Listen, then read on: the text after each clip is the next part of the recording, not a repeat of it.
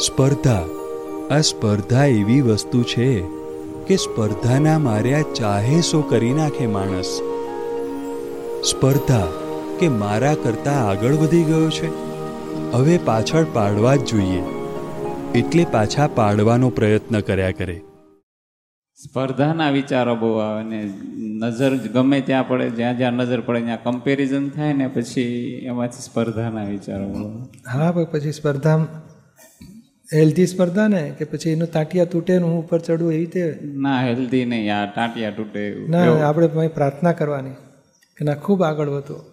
નિયમ કેવો છે? જેટલું એની માટે ભાવ બગાડશો કે એ પડે ને હું આગળ વધું તો કુદરત તમને પાડશે ને એ આગળ વધશે.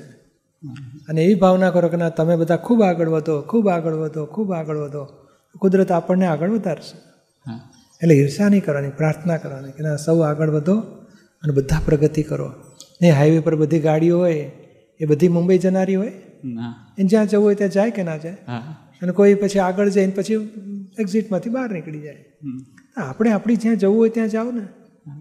એટલે આપણા ધ્યેય પ્રમાણે આપણે શાંતિથી ચાલો કાયદા સંભાળીને. બાકી લોકોને જવા દો.